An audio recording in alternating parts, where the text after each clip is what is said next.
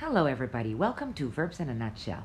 Some of you have been asking me on Instagram how to actually memorize verb tenses and uh, prepositions and articles, etc. One of the best ways to actually memorize and get better at something is uh, just uh, repeating and doing it uh, over and over and over again. So um, listen to your podcasts uh, as much as you can. That's one of the things that's going to help you memorize verb tenses, prepositions, etc. Write down some sentences every week and try to use them in class. So, on this episode, I'm just going to read down a list of verbs and prepositions for you so that you can listen to them and try to memorize them. Um, the prepositions are to, for, from, and at.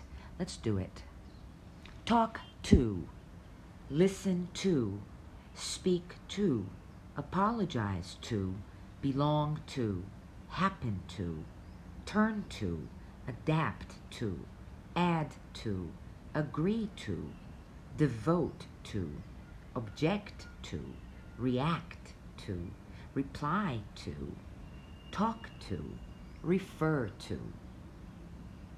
Wait for, ask for, apply for, blame for, care for, head for, excuse for, pay for, pray for, search for, vote for, prepare for, work for, apologize for, suffer from, recover from, borrow from, escape from, graduate from, hide from, prevent from, protect from, retire from, separate from, resign from, infer from, abstain from, smile at, stare at, aim at, look at, point at, laugh at, arrive at.